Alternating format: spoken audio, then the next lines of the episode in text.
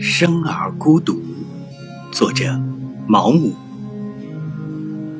我们每个人生在世界上都是孤独的，每个人都被囚禁在一座铁塔里，只能靠一些符号同别人传达自己的思想，而这些符号并没有共同的价值，因此，它们的意义是模糊的、不确定的。我们非常可怜的想把自己心中的财富传送给别人，但是他们却没有接受这些财富的能力，因此我们只能孤独的行走。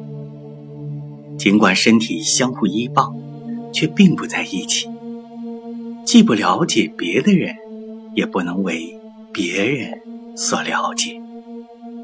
节选自毛姆《月亮》和六便士。